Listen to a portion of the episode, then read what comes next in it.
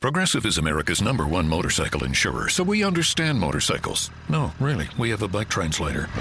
Uh, okay, this is awkward, but this bike says he'd appreciate it if you removed his skull pattern saddlebags.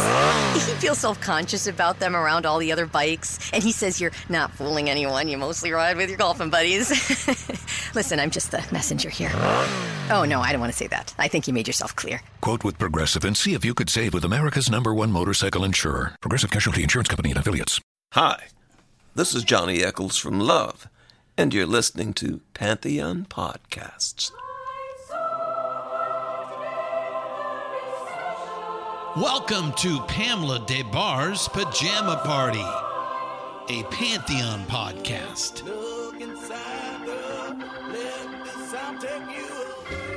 Music, culture, conversation, and good old fashioned rock and roll. So now, I give you Miss Pamela and her pajama party. Hello, dolls. You have reached Pamela Des Barres' Pajama Party. This is my 25th podcast. I'm so excited to be working with Pantheon Podcasts. They've been really great to me, and I've really enjoyed it all this time, and I'm going to keep doing it. So keep tuning in, please, and listen to all our other podcasters. We've got 70 or something now, all music related. So please tune in in your spare time, which we've had too much of lately, right? Things are loosening up. It's so thrilling. And today, I have one of my very favorite people talking to me, Rhett Miller. Rhett Miller is lead singer of the old 97s, but his solo work is what's my favorite. What's most important to me is Rhett's solo work. And he's one of the prettiest human beings you'll ever see in your life. um, we met a long time ago, at least probably 18 years, maybe. Uh, we used to hang out here in LA, but um, he moved to upstate New York. So I'm very excited to talk to Rhett. He has a, a new solo record called The Messenger. And um, I'm excited. So please enjoy yourselves. Your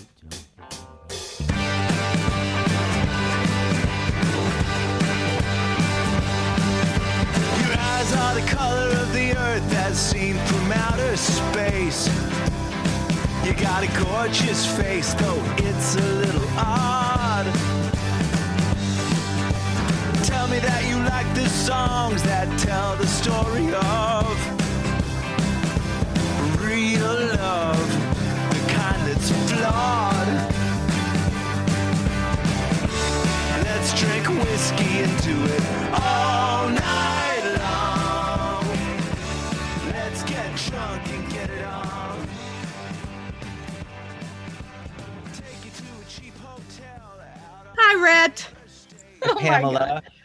It's so good to see you. My I God, it's been freaking too freaking long, man.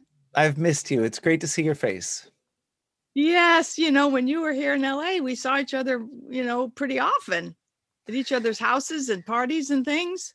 Yeah, and what's what's weird for me now is that our son Max is 17. He'll be 18 this year, and that's how long it was that we moved to go uh, moved away. It was 18 years ago. That's what I was just saying to Jerry. I thought it was 18 years. Yep. 18 years. God. And of course, I've seen you intermittently during that time, but we used to, you know, hang out. I think you Yeah. even thanked me on records, which is always, you know, people don't realize how important that is, I guess. To be thanked on a record is heaven on earth. Was it the believer or the instigator? Um, I think it was the believer. Yes. Yeah. I remember Michael and I, you know, my ex husband going through each song with you and talking about it in my house. It was great. Oh well, Miss Pamela, you are an inspiration. Oh, you. Oh, you know, when I do my rock tours, which I do, you know, up, up- until this past year, I do them what, monthly or so every six weeks. And people always ask me, what do you, what do you listen to? What do you like? And I always tell them, you, Rhett Miller, Nice. Rhett Miller, and and Todd Snider. Those are, you know, those are the, you know, my, I'm a word whore, you know, a lyric whore. Yeah. So you write so many lyrics. You and. Todd both. And Todd has Incredible a Todd has a new record. Yeah, I know. We just talked about. I just interviewed him too. Nice. Yeah, yeah, he does. And you and yours came out in eighteen, but boy, it's. I mean, that is Thanks. great. I bet you have another one in the works. Well, the old 97s put one out in August of last year. Um, but Oh, that's okay. tricky, right? Because during the pandemic, it's sort of hard to even let people know that you have a new record out. So, but it's Yeah, really good. yeah. It's called 12th. Okay, I will certainly listen to that. But I've been listening to the Messenger, Nice. and there's so many amazing songs on there. You know, I mean, my God, Rhett, how do you do you you write nonstop? No, in fact, during the pandemic, it's been really hard. I've I've been doing you know so many shows a week from my basement office to try and feed my kids and replace lost income, and I've also been trying to write more prose and essays and fiction, and the songs have really slowed to a trickle. Although now I'm um, cranking it back up again. I'm going back into the studio, I think in June, with the same guy that produced The Messenger, Sam Cohen, to make another solo record. Oh, good, good, good. I can't imagine imagine you drying up for words, but I I have. I've had a really rough time being creative during this. I'm sorry, but you're still you're still teaching workshops though. Yes, I'm still doing Zoom workshops. Yeah, I uh, I you know I usually travel for them. I usually travel all over the country and the you know if you, the world if you count London and Toronto Mhm, for mhm. my workshops. But yeah, we've been doing it on Zoom and it's it's working out. It's working out. And you know, obviously not the same, but it, I think it's getting better. Everything's getting certainly in LA. We're we're, opening up June 15th 100%. That's Did you- great. Did you know that? That's wild, huh? Yeah. Well, I mean, the level of vaccinated people is going to be pretty high by then. Hopefully. Yes, it's wonderful. Well, I'm going to start talking about. I met you probably 20 years ago. No, I think Was- it was uh, after I had put out satellite rides. So it would have been 2000, 2000, 2000, 2001, maybe. So 20 Yeah, years. 20 years. 20 years. Yeah. You know, I I always have to when I start, you know, I get a musical crush on people, obviously. That's just my nature, my groupie nature, right? So so back then I was able to just meet people I was crazy about and interview them. So that's how we met. I believe we met at the Rainbow Mhm. um, and talked about your your record at that time. Yeah. That's so Yeah, the cool. You know, I'm I'm right now in the middle of listening to an audiobook um, of a book I think just called Laurel Canyon, but you were interviewed Oh, yeah. for it and um, and you're all over it and it's great. Talks about I've I just am still in the Byrds Chris Hillman section, so you're you're all in that. I- Sweet. he was my first true love. Oh. And boy, what a bum he was. Oh You no. days- oh no, he was a bum. And uh you know, we eventually worked it all out, but back then, you know, I used to think this the silent type. I used to think they were the deep, deep people. They were silent and quiet. That's not always the case. no. But you know, I mean, I of course I was a kid. I was a 19 year old girl when I when I we we finally got together. I had my crush at 16. Mm, mm, mm. Well, we Wow. were supposed to talk about you. Okay. Okay, I have all kinds of questions here. Well, you know what we should do though? We should play a song. Are you going to play today, or Yeah, or Absolutely. Oh, yay!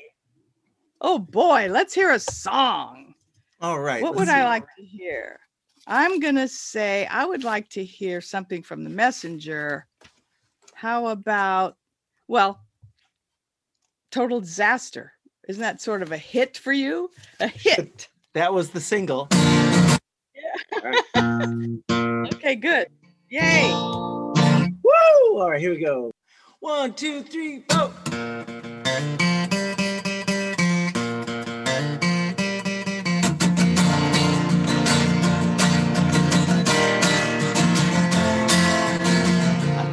High road once, it was lonely. I find the low road much more fun.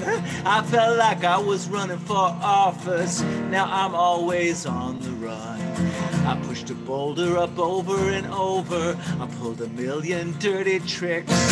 I put away enough Irish whiskey to fill the river Styx. I told you lies, oh, but you got wise. Truth is, I'm a total disaster.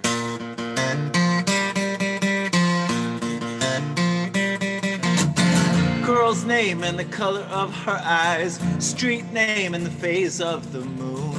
Write 'em down in a beat up notebook, set it to a catchy tune. Yeah, this is what I do to all of you.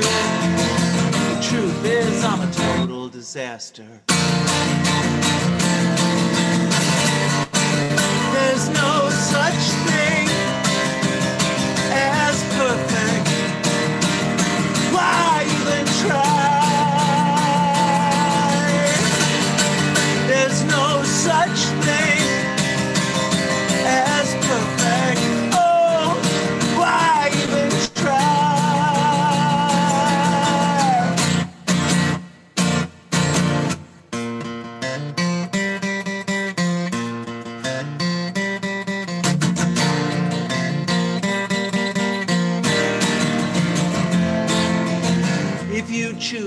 stay by my side, you've got to get that I've got flaws.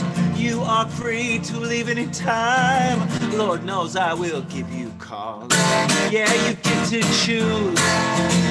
Now you know the truth. The truth is, I'm a total disaster.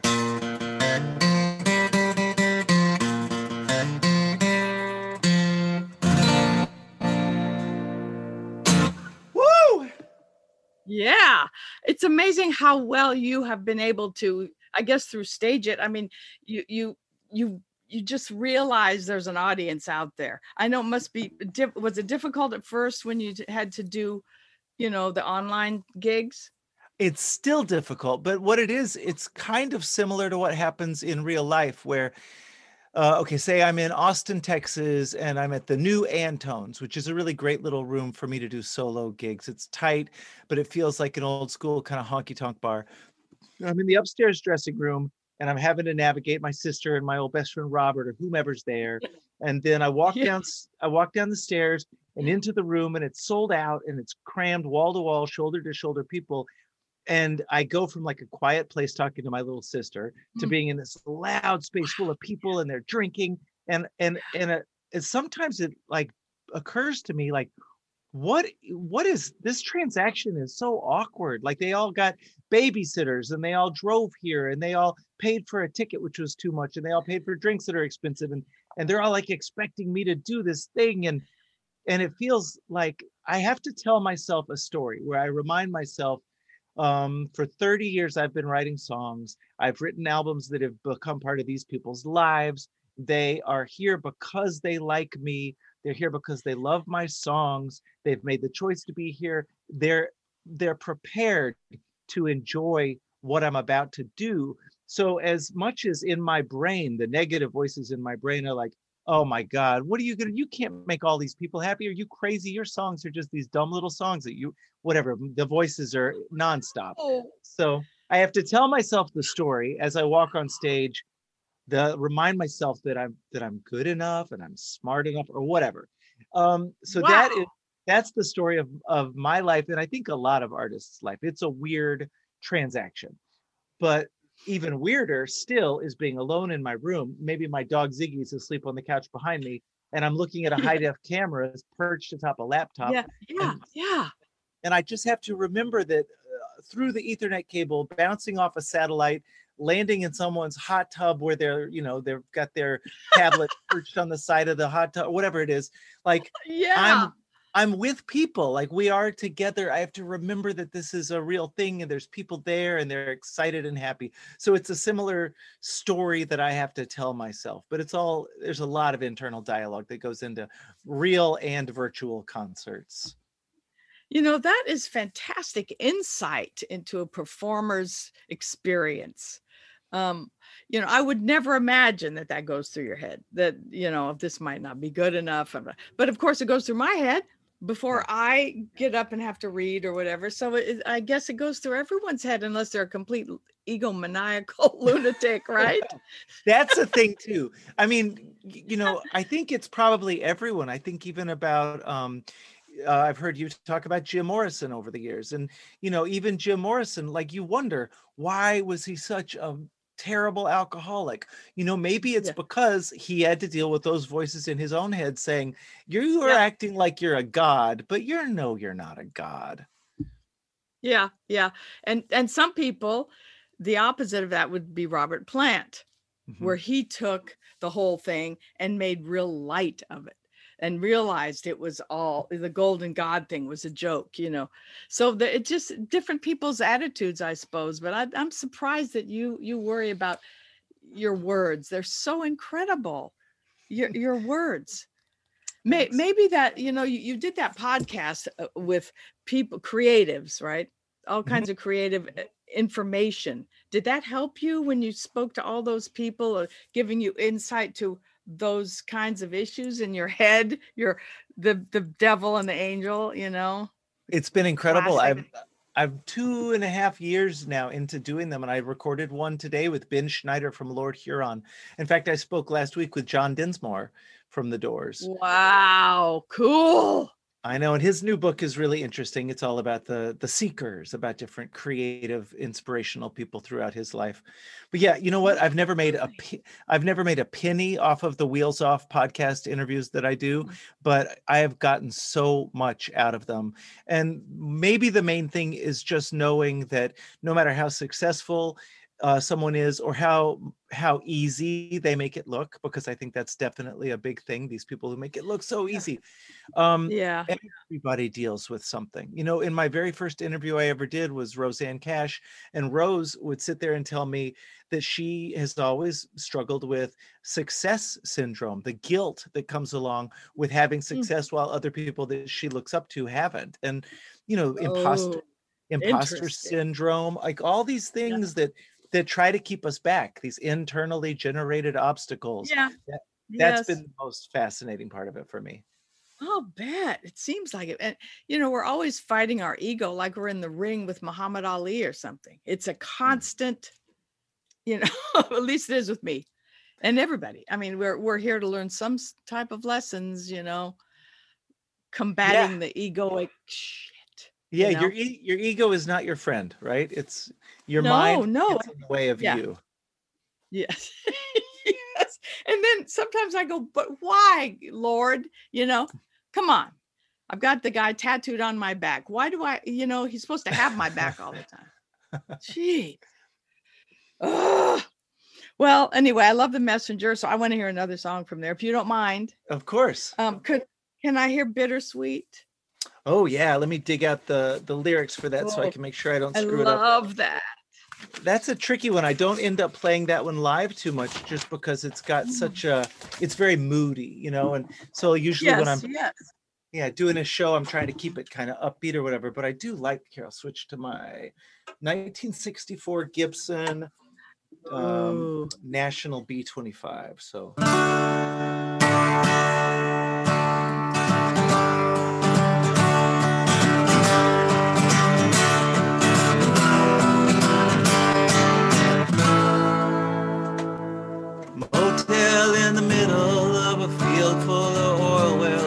with swimming pool blue as the sky.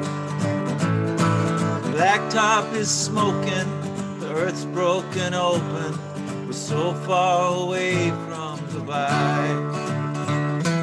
Goodbye is shimmering out on the horizon, past all that shimmering heat. We know it's coming, there's no use in crying. I might get bitter, but you'll always be sweet.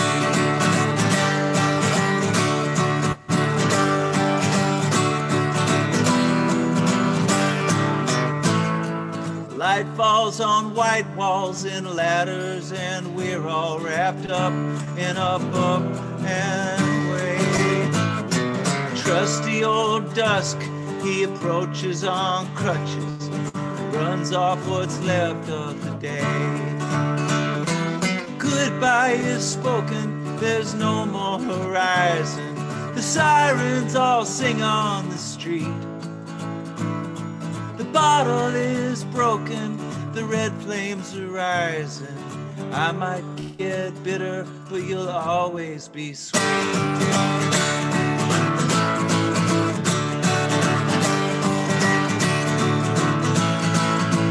I'll fly over you and I'll look down and I'll wonder who's keeping you warm tonight.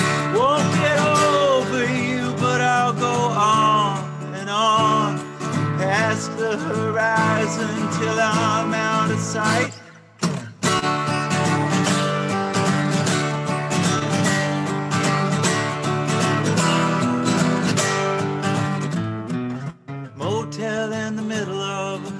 Field full of oil wells with a swimming pool blue as I'll be. At the end of the winter when there's ice at the center of the young man that used to be me. Goodbyes and good nights and good lucks and hold tights shattered like glass round my feet. Someday I might get bitter, it's alright, but you, you will always be sweet. Yeah, you, you will always be sweet.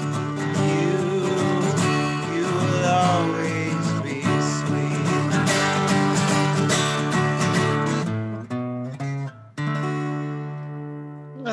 Oh, I love that.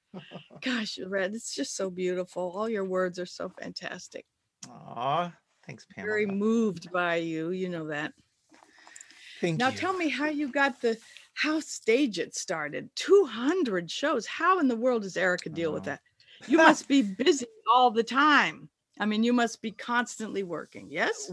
Well, it's funny because so each show is about an hour and a half's worth of work, a 30 minute sound check where I go in and log on and um, make sure that everything's working. And then uh, the people all sign on and I and I go live right at, you know, like nine o'clock. Tomorrow night I'll go live at nine o'clock Eastern for my Turn It Up Tuesday. Um, I'm in what's now the third season. Like I decided really early that I would do a thing where I, I did programming like it was a TV station. So four times a week I have a show and then people know what to expect. So every Tuesday, um, for a long time it would be Time Machine Tuesday, and I would go back to a set list from um, you know somewhere in the past. I would say I'm going to do the set the old 97s did at the festival on this night in this town, uh, um, or I'll say I'll do this album in its entirety on the anniversary of its release. And with you know 20 albums now, there's always an Yeah. anniversary. Um, Mhm. And then on Wednesdays, I would do late night shows for the West, Coast Wednesdays. And then on Fridays, uh, for a while, I was doing Friday favorites, and I would have somebody make a set list, and I would say, you know, tonight's Nick Offerman's set list. I should have hit you up, Pamela. If I go back to that, maybe Yes. I'll, I'll I'll get you to do one. And then um, oh, I would love and then Sunday is Sunday brunch. So four show four shows a week. I always know what they're going to be. The fans know what they're going to be. I've got a hardcore group that tunes in, probably like 150 people that are kind of always there. And then there's Mm. another on any given night. There's another 150 people um, that Wow, rotate in and out. New people showing Huh. up all the time. So really, it's an hour and a half, four times a week. But you're talking about a life where I was gone half the time, and uh, then I would be gone like for two weeks at a time, and then home sitting around. So now I'll have dinner and I'll go, oh, it's 8:30. I got to go down to sound check. And I'll just run downstairs. Huh. Hour and a half later, I'll walk upstairs. They'll still be sitting at the table. And I'll be like, I just made some money and now let's watch Netflix or whatever we're gonna do. so there's a big upside. And my kids are now teenagers. So Yeah. my daughter's 14 Wow. and my son is 17 and the fact that i've been able to be around for this part of their lives right before they go off into the world I, you know how that is it's it's Mhm. scary and they go off and they fly away and then they're just like us but but you know Yeah. we remember when they were our babies Oh. So it's actually worked for you. It's worked for you. Pandemic in a way. Yeah, and I was um, a really early adopter to this. So when it was all starting la- a, year ago, you know, March and April, um, the Wall Street Mhm. Journal wrote a big article about me. The New York Times, like, all, I was Oh. suddenly the artist or one of a handful of artists that these journalists would call, and they'd say, um, you know, you've you've figured out how to make it work online. Tell mm. everybody how it works. And I'm like, I don't know. The fact that I'm this 50 year old man at the time, I guess I was 49 but the fact that I've figured out how to do like an onboard server, desktop client, and stream through this high Yeah, def, yeah, you yeah. know, I can't believe that I've figured out it and made it work. But you know, I've knock wood, and I feel guilty in some ways because some people have had the worst year of their lives. It's actually Yeah, been yeah. kind of a weirdly great year in some ways. Good, good. Well, I know you probably have enjoyed being home with your family and not having to go out there, but do you miss that at all? Oh my God. Yeah. Okay. Yes. In, in fact, I did an interview about a month ago um, in advance of a show I did in real life at New York's City Winery. They opened up their Mm. new um, space, and, uh, and a year ago they should have had their grand opening, but it got pushed back. And then New York Right. City finally opened up on April 1st. And on April 2nd, I did what the New York Times re- reporter told me. I did what was the first ticketed live music event in Manhattan after the pandemic, re- after things opened re- after the pandemic. And um, Yeah. it was How did- terrifying. Yeah, it was incredible. Oh, it's Yeah, on the- it's filmed somewhere, right? You know, I don't think so. I don't think it's streamed. I think Oh. people grabbed little pa- parts of it and put it on social Mm. media. Oh, I did an okay. early show, late show. It was a 400 capacity room, and they had 100 people in it, spaced out and safe, Right, and right, right. temperature checks, and they did it all really well. But um, it was weird. The, the early show, I was in my head the whole time. I was very like I couldn't figure out what. How do I? How was I supposed to do this? Like I've done this since I was 15 years old, but now it's been 14 months, and I since I've done it, and it just it didn't come back very naturally. But then the late show, again, I was a golden god. I just walked out on stage and I just owned it. It felt so great. Yeah. So now you've got that first show over, and now you'll always be the golden god out there. Maybe we'll see. yeah, I've been to so many of your shows. You know, anytime I could see you, I would go. I, you know, I love the old 97s, and that must be thrilling because you get these gigantic audiences and they know all the words, and it's a, you know, a, almost a mosh pit. And then, you know, then then you have your solo stuff, which I actually prefer. You know, I hope everybody gets to see both of these things. Yeah, well, it's it is fun. It's I get to do the 97s long enough to get sick of those guys, you know, and then and then I go I get to go do my solo records. Although this time around we you know put the new record out and we haven't played a single show. We're gonna do uh, the beginning of June. We're gonna do three outdoor safe shows Oh. in tech in Texas and Texas, okay, good, good. but they're weird. They're random places. It's not like Dallas and Austin. It's Cedar Creek outside of Austin, and then the Colony Oh. outside of Dallas. But I guess it has to be that way to get the giant outdoor space and the safety protocols because we weren't going to do it. Yeah, probably. Yeah. it was really safe. I think the last time I saw the old 97s was out in a really weird club at the beach.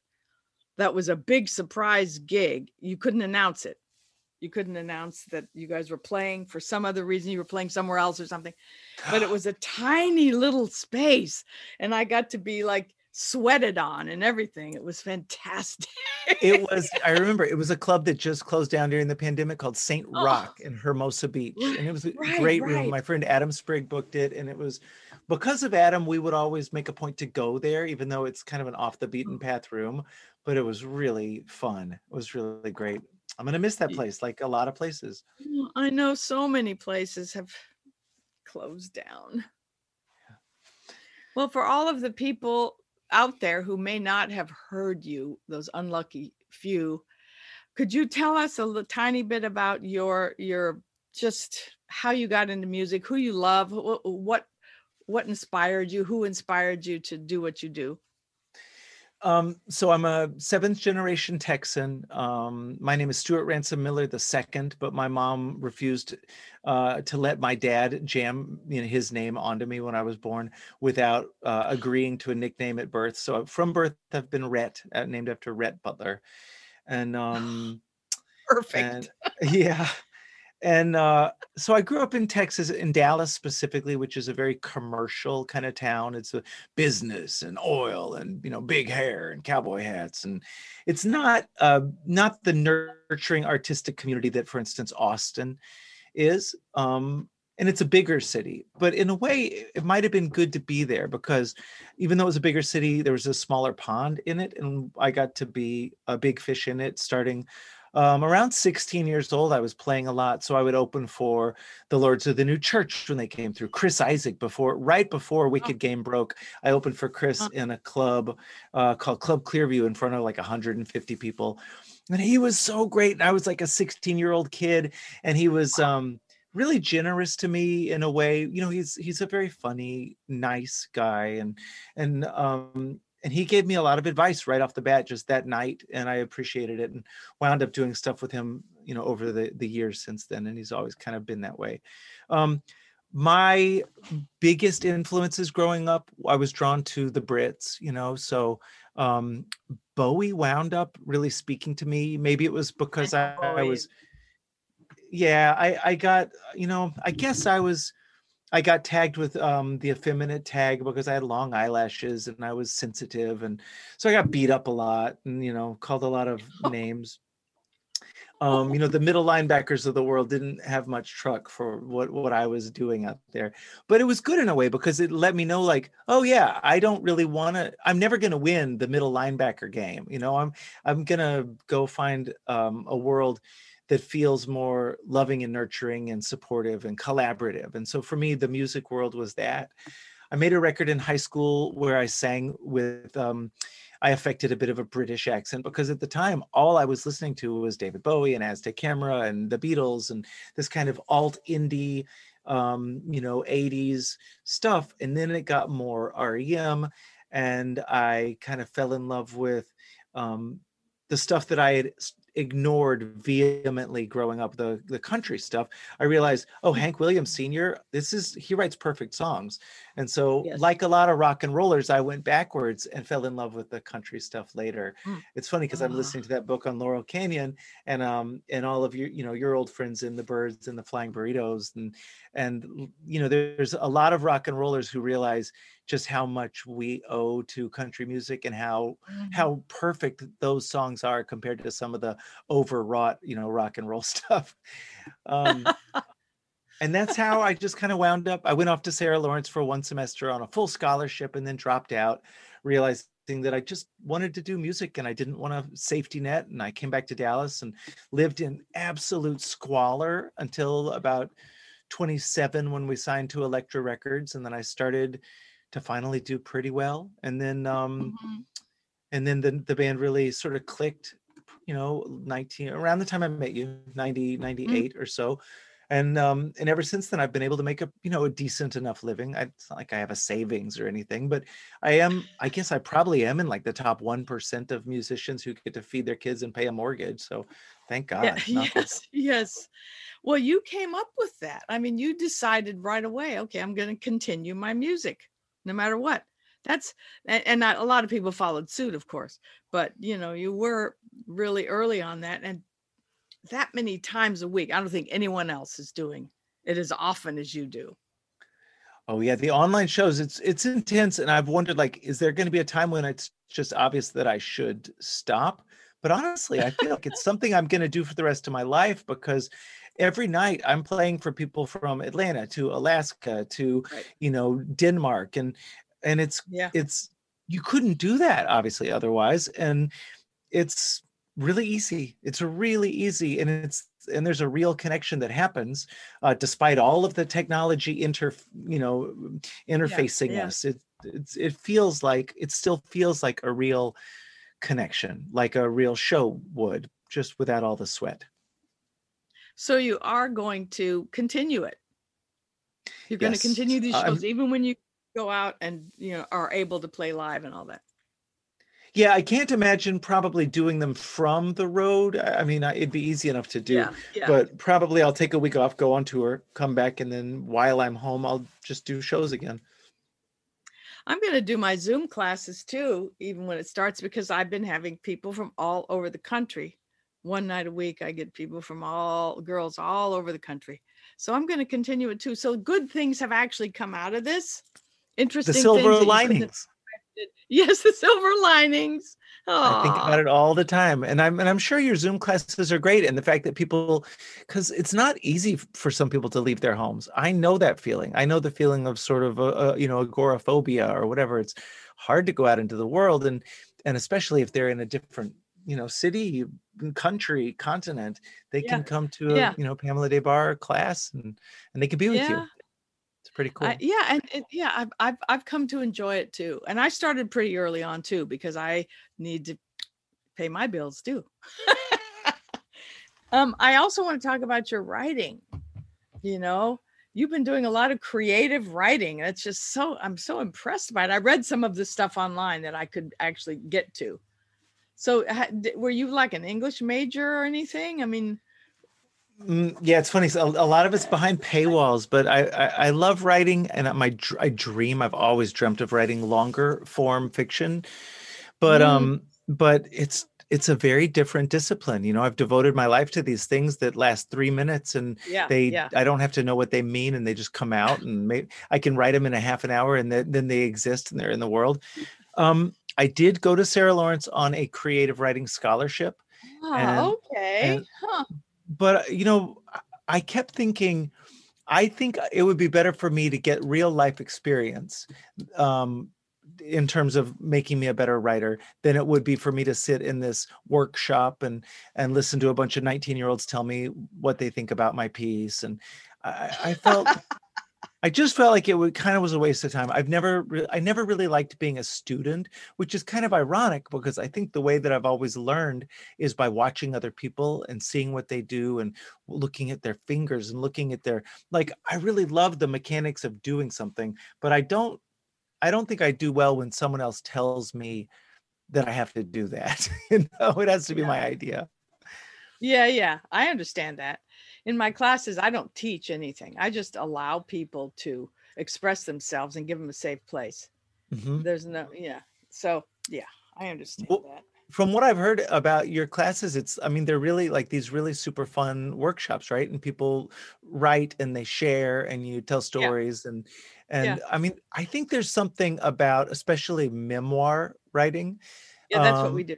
Yeah, that that is so it's such a specific um, discipline and it's really beautiful. And I, have wondered about it because I have a, a really great literary agent, Jen Gates, and she um, she's encouraged me to write a memoir and i don't really feel like my story is finished yet to the point where i'm ready to write a memoir and i haven't ever been interested in it but part of it is i feel like i've blacked out so much of my life you know like my childhood there's you know there's just a lot of stuff where i was pretty unhappy and i just don't remember big chunks of years and then I Hmm. was drank so much and smoked so much weed starting uh, right around 17 18 years old all the way up until about 6 years ago that um I'm just like well I- don't remember enough to, to write a memoir. I know that's that's rough. That is rough. I'm working with someone now. I I can't say who, but th- th- the memory. I mean, if someone asked me, so what did you and Michael talk about in 1977 after that gig? I mean, who can remember that stuff? I mean, you really can't. The only reason I could write my first two memoirs were because of the diaries, Yes. a lot of journals and stuff I kept. But can we go back? Would you mind talking about that depression? I know you've talked about the fact that you wanted to off yourself as a such a youngster. Um, do you mind saying talking about that and why that what happened to to keep you alive? Because I'm Yeah. so glad it did. Thanks. Um, no, in fact, I just was in the last couple of days, I've written a couple of different essays. I wrote an essay for the re-release of the old 97s album Fight Songs. We did a, a remixed version of the album, and there's an album of outtakes um, from the record as well. And so they asked me to write an essay. And uh, to begin with, I was um, I wasn't excited about. I've never liked the the sort of writing that's like, well, we checked into the studio on this day, and they put you know an SM58 on the the bottom head of the snare drum, you know, and I used a task, whatever, like all those things. Like I don't care. I've never been good at the technical stuff. Um, but I did finally just start thinking about where was I when I wrote this record and when we made this record, and what was the experience for me just as a human being. Um, and so I wrote about the relationship that brought me to Los Angeles. Um, I moved for a, a, a, Dallas girl who was a, um, a, an indie film producer and moved into a house in Beverly Hills with her and like nine other people and it was a it was a weird time it wasn't a great relationship it was a it was brutal in a lot of ways and it and it made for a really tricky time in my life in those years 28 29 um, were really hard for me and it was the first time in a bunch of years that i had kind of came back to that place where i was feeling really self-destructive and i ended up reaching out to the psychiatrist that i had begun to see after my 14 year old suicide attempt and that i saw throughout my teenage years dr humphreys who was a really square guy in Dallas and talked like this doctor. He was a psychiatrist, you know, he was a prescribing physician, but he was, yeah.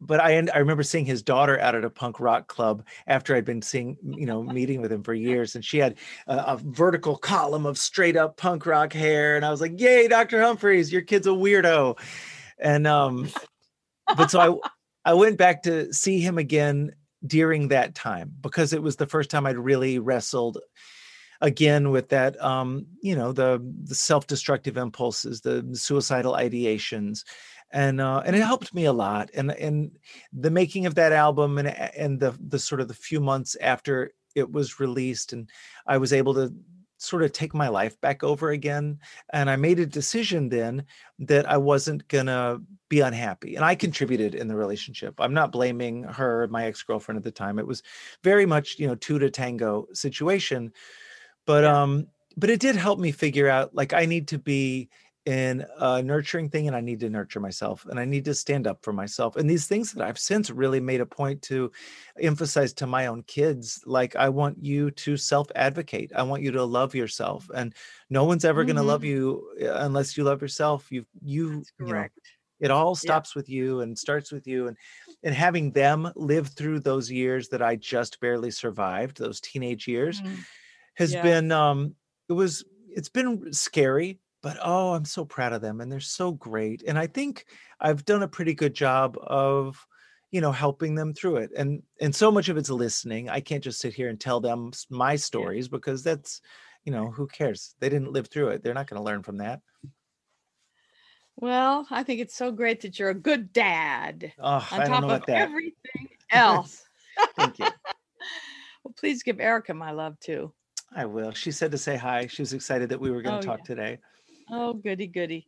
Did didn't you write the song Question about her? That was a weirdly prescient thing where I had gone mm. on one date in New York City with um this girl Mary, really sweet girl from Dallas that uh I don't think she would mind me characterizing it as such. When I lived in Dallas and worked at the front door of Torelli's restaurant, Mary was this model that everybody was in love with, and she would walk through and not give anybody the time of day. And I didn't know that she knew who I was, even though we were all just, you know, head over heels for Mary. And then I played a gig in New York City at this little club called the Fez. And I came up after the the gig, and she was sitting at the bar, and she waved me over, and she said, "Oh my God, I'm so excited to see you." And I'm like, me like looking around like i didn't think you knew who i was. But um huh. you know music it's, i guess carrot has some cachet. So yes um, it does. yeah. So mary and i went out on a date and it was very sweet but it was just that. And i was leaving to go on my first ever trip to uh, i've been with the band but um, i was going to go to europe um, by myself. I'd never traveled. I'd never even taken a week off from gigging with the old 97s or solo since I was like 15. And so I went over to England where my sister was living in Wimbledon with her boyfriend attending the London School of Economics.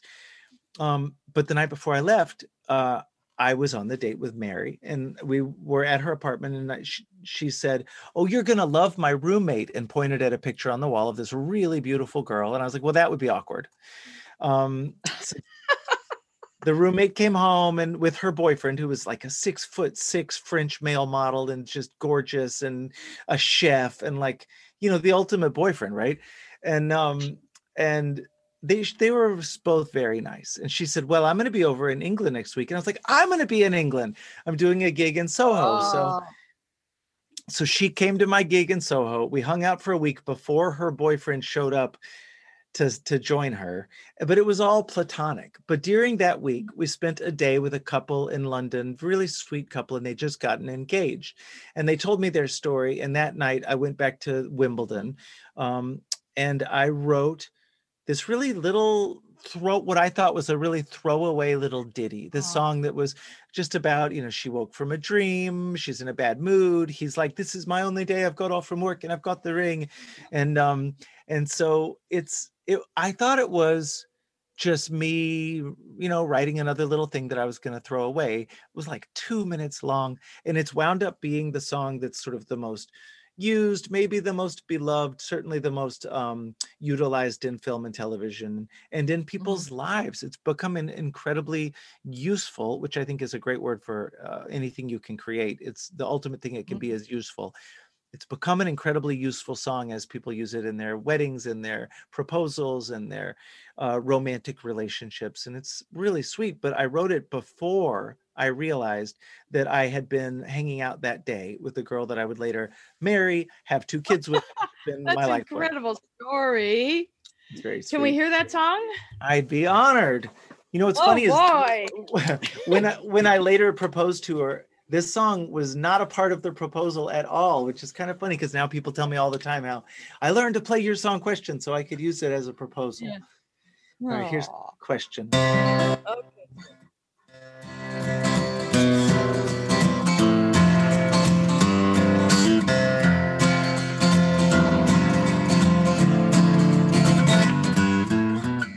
She woke from a dream her head was on fire. Why was he so nervous? He took her to the park. She crossed her arms and lowered her eyelids. Someday somebody's gonna ask you a question that you should say yes to once in your life. Maybe tonight I've got a question for you.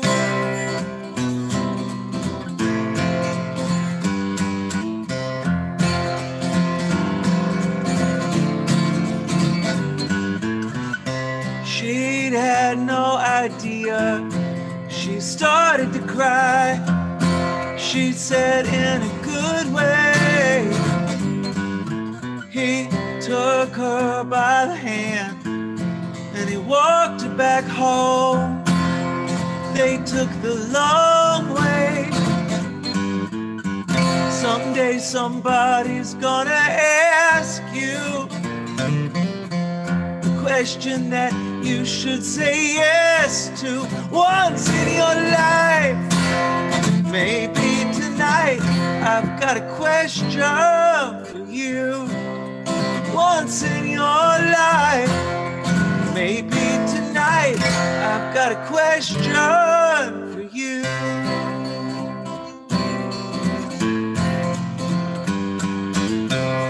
I've got a question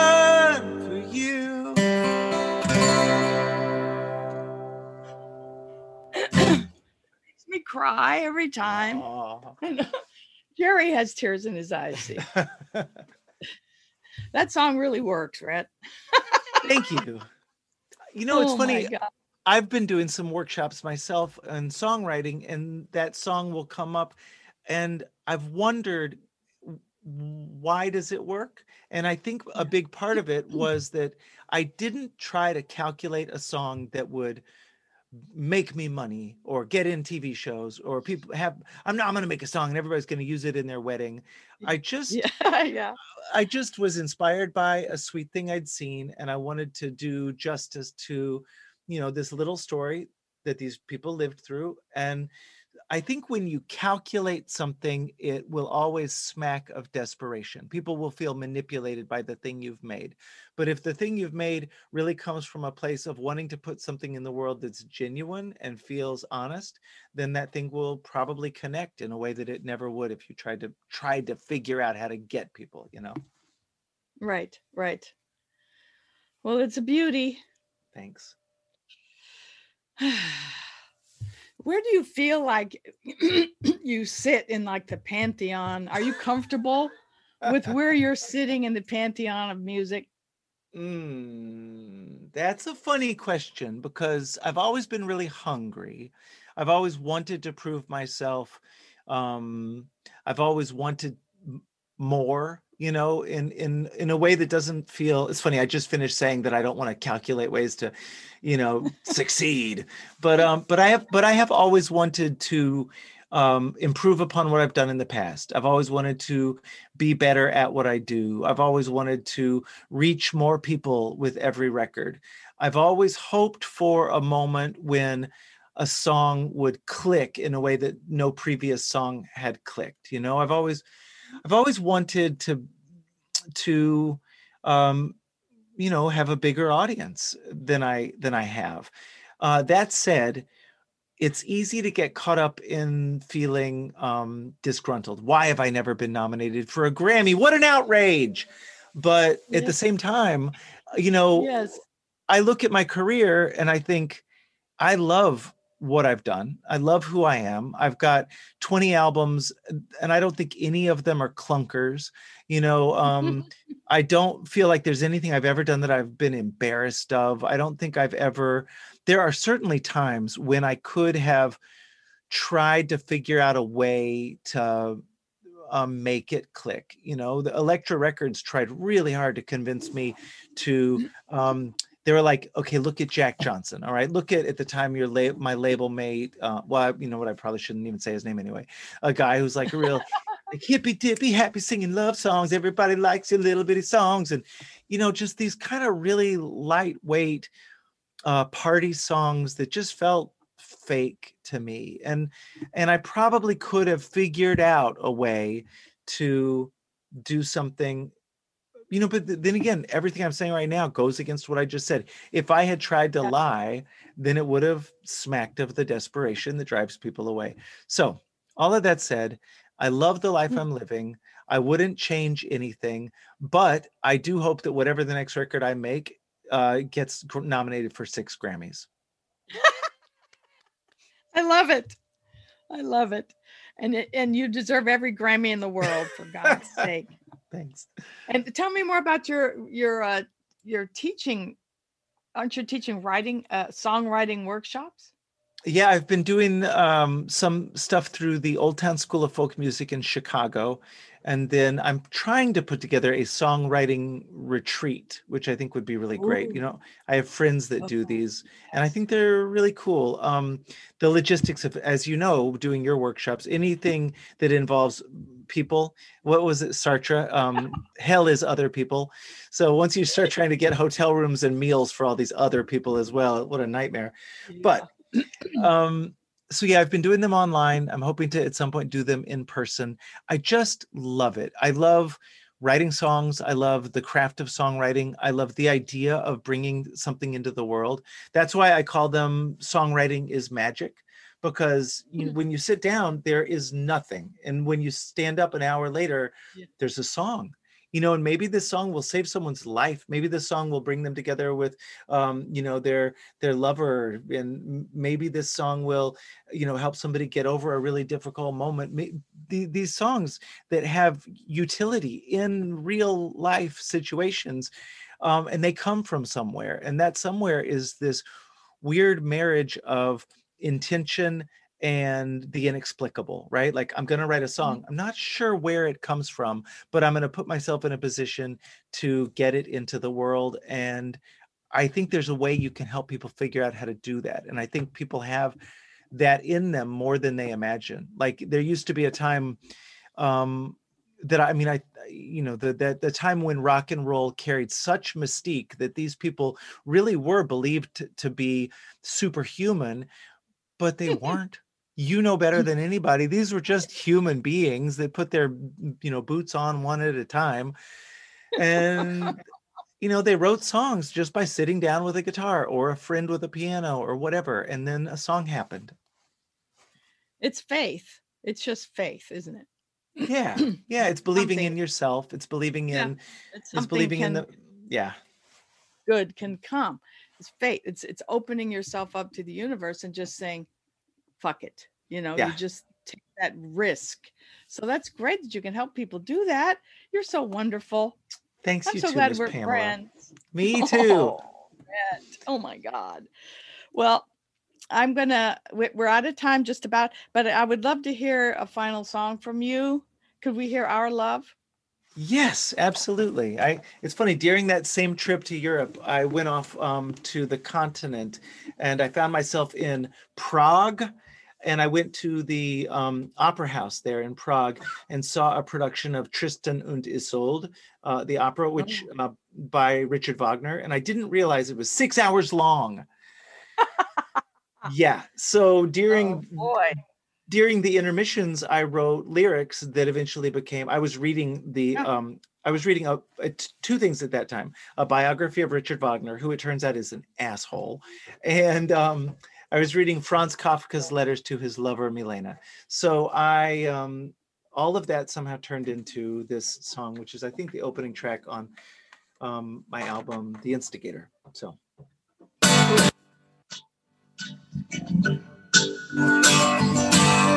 Richard Wagner's letters to his lover Matilda were a mess. He should have quit before he had written the address. Yeah, they made love on the mezzanine. Husband was his friend. Vienna in a fugue, stay working on a thing that when he finished, it took almost seven hours to sing. Oh, well, he still found time to write to her his heart exploding words. Oh, our love surpassed, oh, our love so fast, our love's all wrong. Our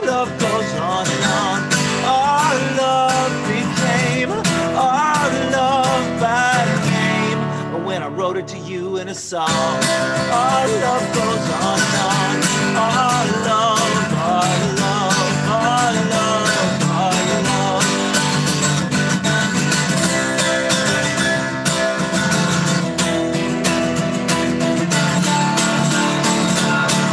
Kafka in his letters to his lover Milena was alive, but he was waiting for a love that never would arrive. Yeah, their rendezvous was singular. Her husband was his friend. She's a living fire, she's a reason to live. Killing me, burning only for him. When I'll spend my whole life loving her, my heart exploding words. Our love surpassed, our love so fast, our love's all wrong. Our love goes on and on.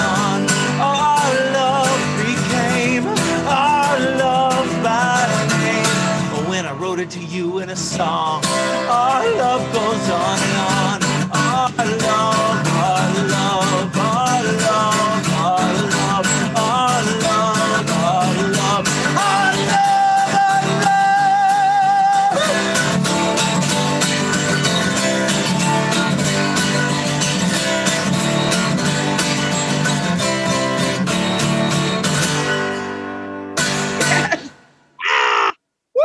That made me want to dance my butt off. oh my God, that was so great, Rhett. Thank you. yeah thank you for thanks for hanging out with me Yes, thank you for hanging out with me for an hour. I really appreciate it, and I loved seeing you. My God, well it's In great to see you Hopefully soon. i hope in real life soon irl soon Yes. Thanks, Pamela. Take care of yourself.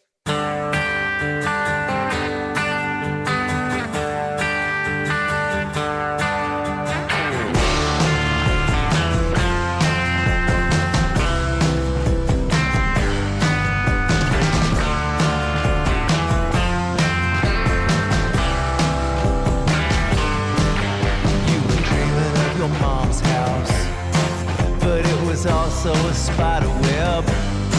Your best friend was sleeping in your mama's bed.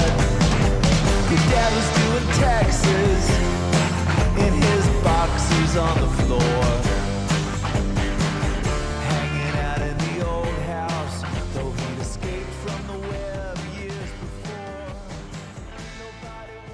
So that was Rhett Miller, guys. Rhett Miller. We're both Virgos. We actually both have the last name Miller, but I chose Des Barres because it's a prettier last name. But how great was Rhett? He's so thrilling. Please listen to his music. Please download all his stuff. Go buy his records, his vinyl. Support Rhett. He has been so active during the pandemic, and you know we need to give him love. And please, is he great or what? And thank you for listening. I'm Pamela Des Barres, the world's most famous groupie. In case you don't know, groupie's a music lover. That's all. Someone wants to get near the music, like I often did. So please tune in next time. You've been listening to Pamela Des Barres' Pajama Party, produced by Aaron Alden and Christian Swain. All sound design by Jerry Danielson and Busy Signal Studios. Find Miss Pamela at Pamela Des Barres on Facebook, Instagram, or Twitter. Find all the Pantheon podcasts at pantheonpodcast.com or wherever you find great podcasts. Find us on Facebook at facebook.com backslash Pantheon Podcasts. Rock and Roll Archaeology on Instagram and Pantheon Pods on Twitter. At Progressive, we know there's nothing like the feeling of riding a motorcycle with your crew on the open road. That symphony of engines roaring in perfect harmony. It's a feeling that would be impossible to recreate on the radio. Until now. Hit it, Jerry.